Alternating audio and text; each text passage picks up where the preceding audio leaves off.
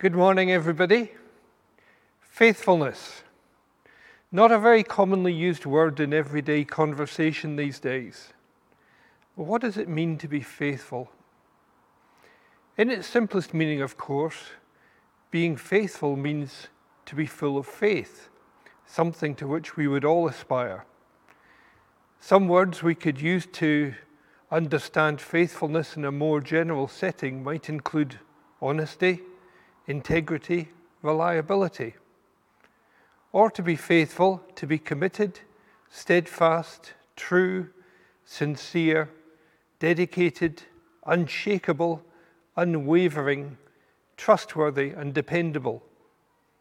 Faithful people can be trusted not to deceive or cheat. Faithful people keep their word, they do what they promised. One of the things I really hate is when, for whatever reason, I'm unable to keep the promise to do something. Also, being faithful means exercising that kind of trustworthy behavior over a long period of time. A faithful person is one who has proved that they can be trusted for the long haul. You don't have to check up on them. You don't have to worry that even if, even if they did a good job last week, they might let you down this week. No, faithful people show that they are routinely dependable in all kinds of ways and in all kinds of circumstances. Faithfulness is the character of somebody you know you can simply rely on all the time. Sometimes we talk about the faithful. Originally, again, this would refer to those going to church.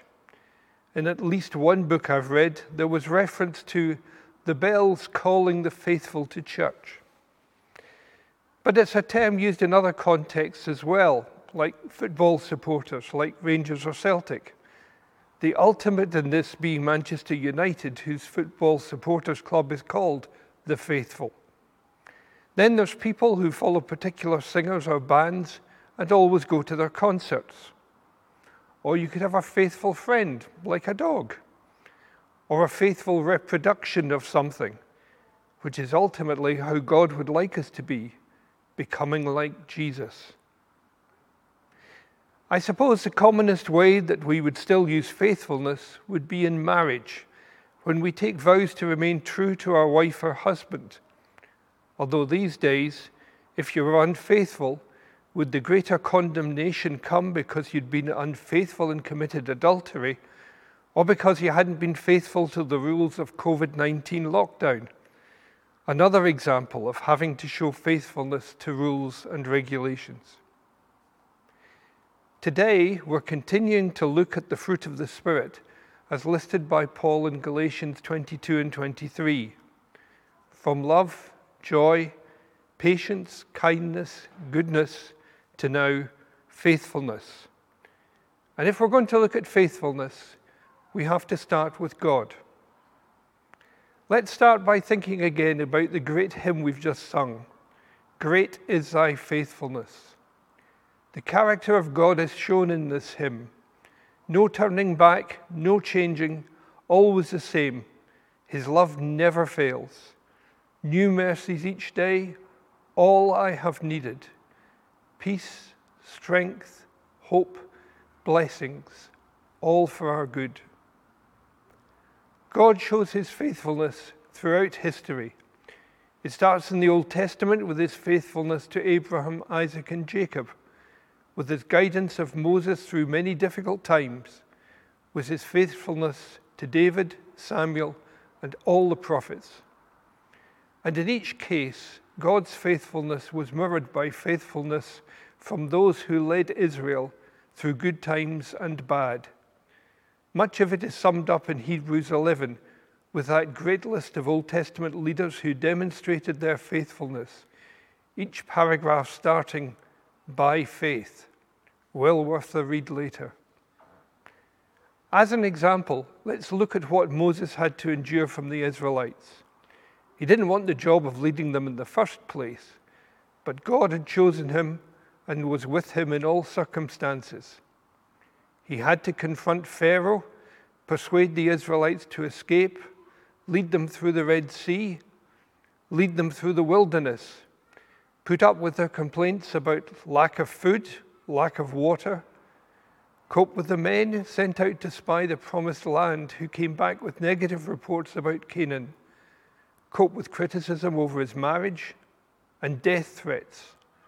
But in all this, Moses remained faithful to God, and more importantly, God remained faithful to him and to his chosen people. And throughout the Old Testament, there is reference to the faithfulness of God.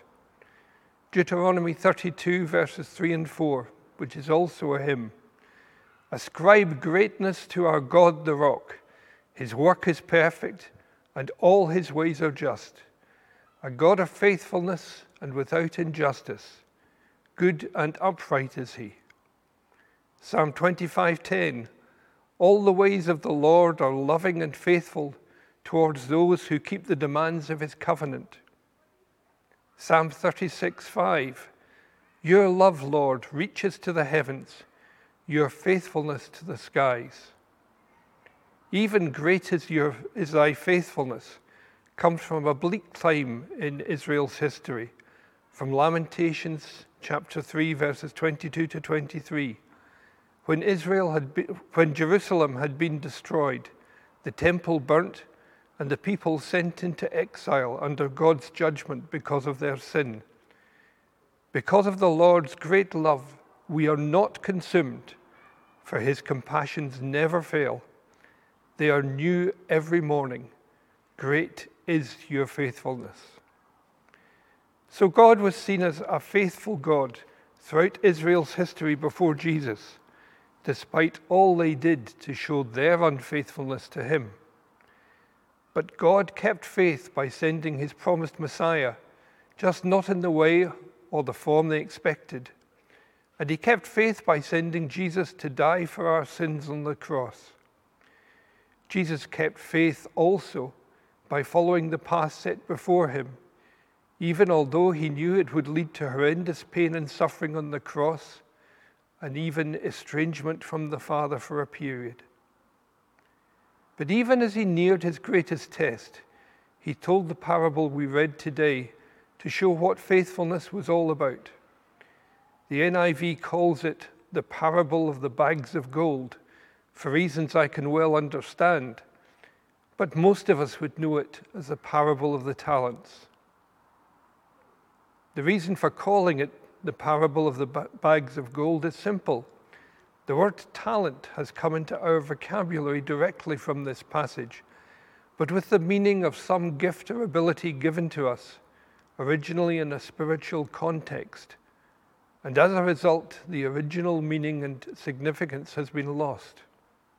Originally, a talent was a measure of weight, later coinage, indeed the highest denomination, being 6,000 denarii, or about 300 pounds. So the master was entrusting a big sum of money to his servants. This was all a major financial transaction, and he divided his money up according to his servants' abilities. Also, we think of a talent as something someone has, whereas this money was always the property of the master. Two of the servants made good use of their share and doubled their money. They knew their responsibilities and duties, what their master would have wanted of them. They were prepared to take risks. Nothing ventured, nothing gained would have been their motto. The third servant took no risks and tried nothing. He wasn't worried about what his master might expect, but hid the gold. So when the master returned after a long time, reminding us that after a long time, Jesus will come again. And he settled accounts with them. The first two were highly commended for their work in looking after their master's wealth or treasure. Well done, good and faithful servant. You've been faithful with a few things. I will put you in charge of many things. Come and share your master's happiness. By contrast, we have the example of the servant who took the money and buried it in the ground. They didn't have banks in those days, So if you wanted your money to be safe from robbers and burglars, you had to hide it. This servant didn't take any risks. He viewed his master as a hard man. His master didn't necessarily agree. Verse 26 So you knew that I harvest where I have not sown, and gathered where I have not scattered seed, is a question, not an agreement. You wicked, lazy servant, says the master. He was the opposite of the other two servants and was thrown out into the darkness. Of course, the whole story is a parable about the urgency of the kingdom of God and the responsibilities of those who know and serve the king. The Pharisees and the teachers of the law got the message. They had buried the law, the temple, the promises of God in their rules and regulations, their traditions, so no one could come near to the presence of God, who seemed like someone in a different planet to the ordinary men and women. Jesus didn't miss them. It was a direct threat to their position and power. They kept the light to themselves. But this wasn't to be the way of the disciples of Jesus. They had to be seen as salt and light to the world. Their faith wasn't something to be hidden under a bush, but openly giving light to the whole house. So Jesus called for faithfulness among his followers. Following Jesus requires commitment and perseverance, denying yourself and taking up your cross. It is not for those who start off with enthusiasm, but then quickly turn back, or those entangled with other priorities. It's a marathon, not a sprint. It's not for those who say, Lord, Lord, but never do what he says, nor for those who want an easy road.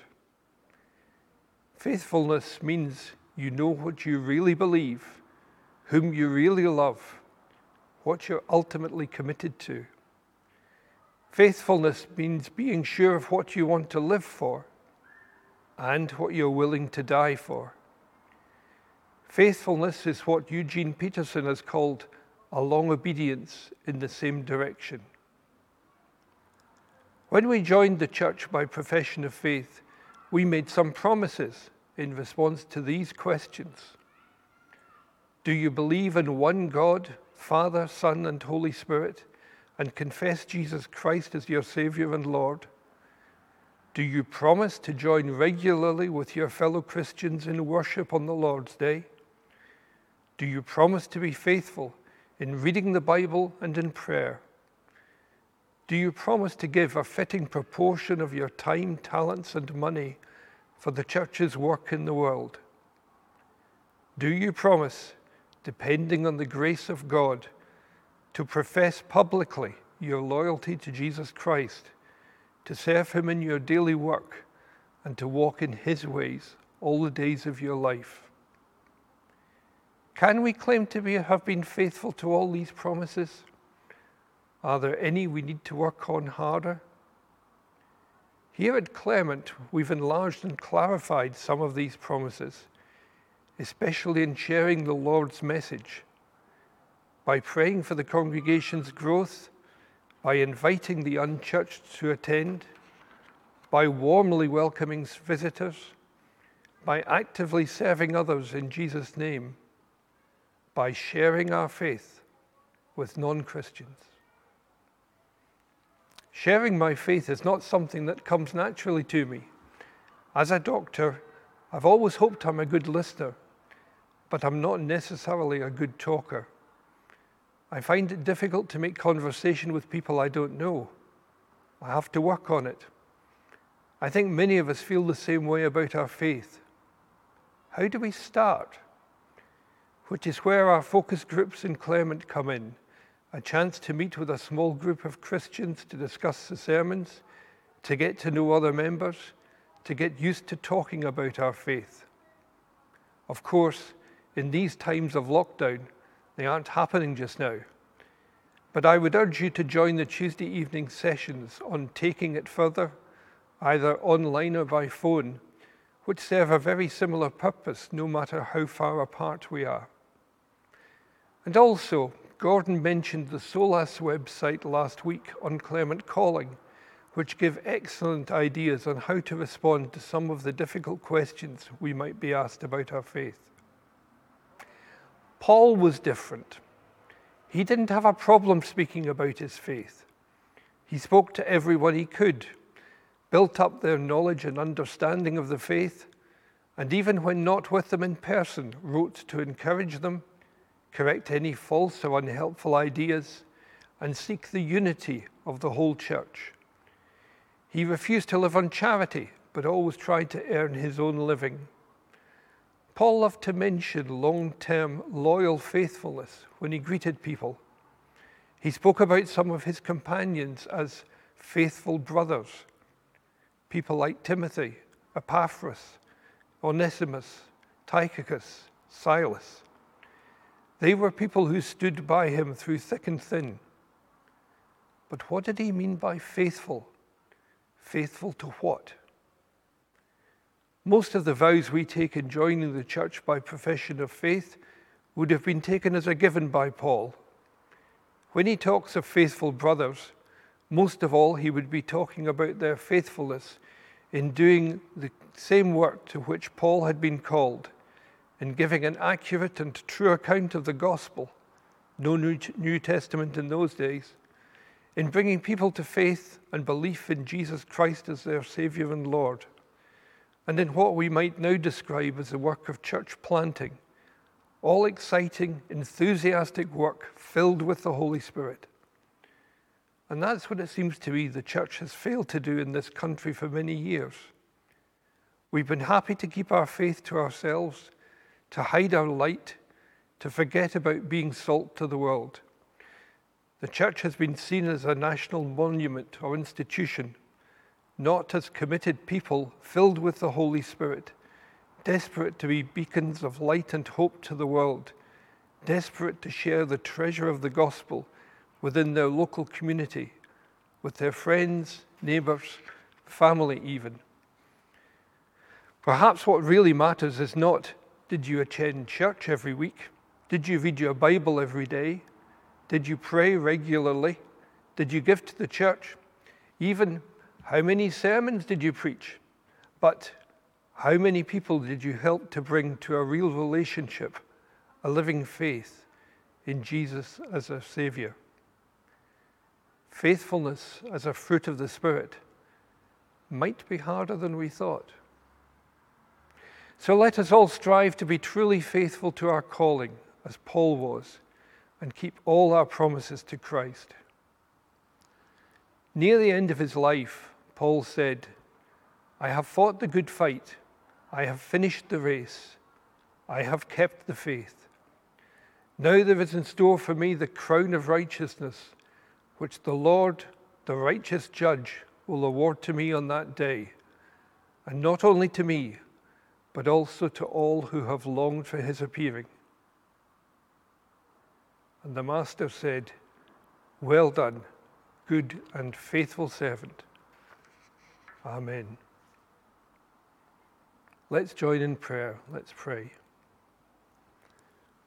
O Lord, we pray for faithfulness in all we do for you, in sharing the message of the gospel, in giving a clear and straightforward testimony, in bringing others to you.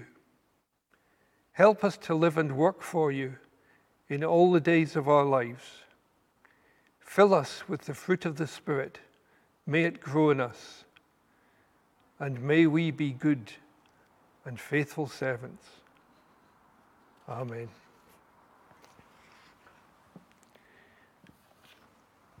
We're now going to sing Hear the Call of the Kingdom, and after that, we'll say the Apostles' Creed together, and then Ian Harrow will lead us in our prayers for others.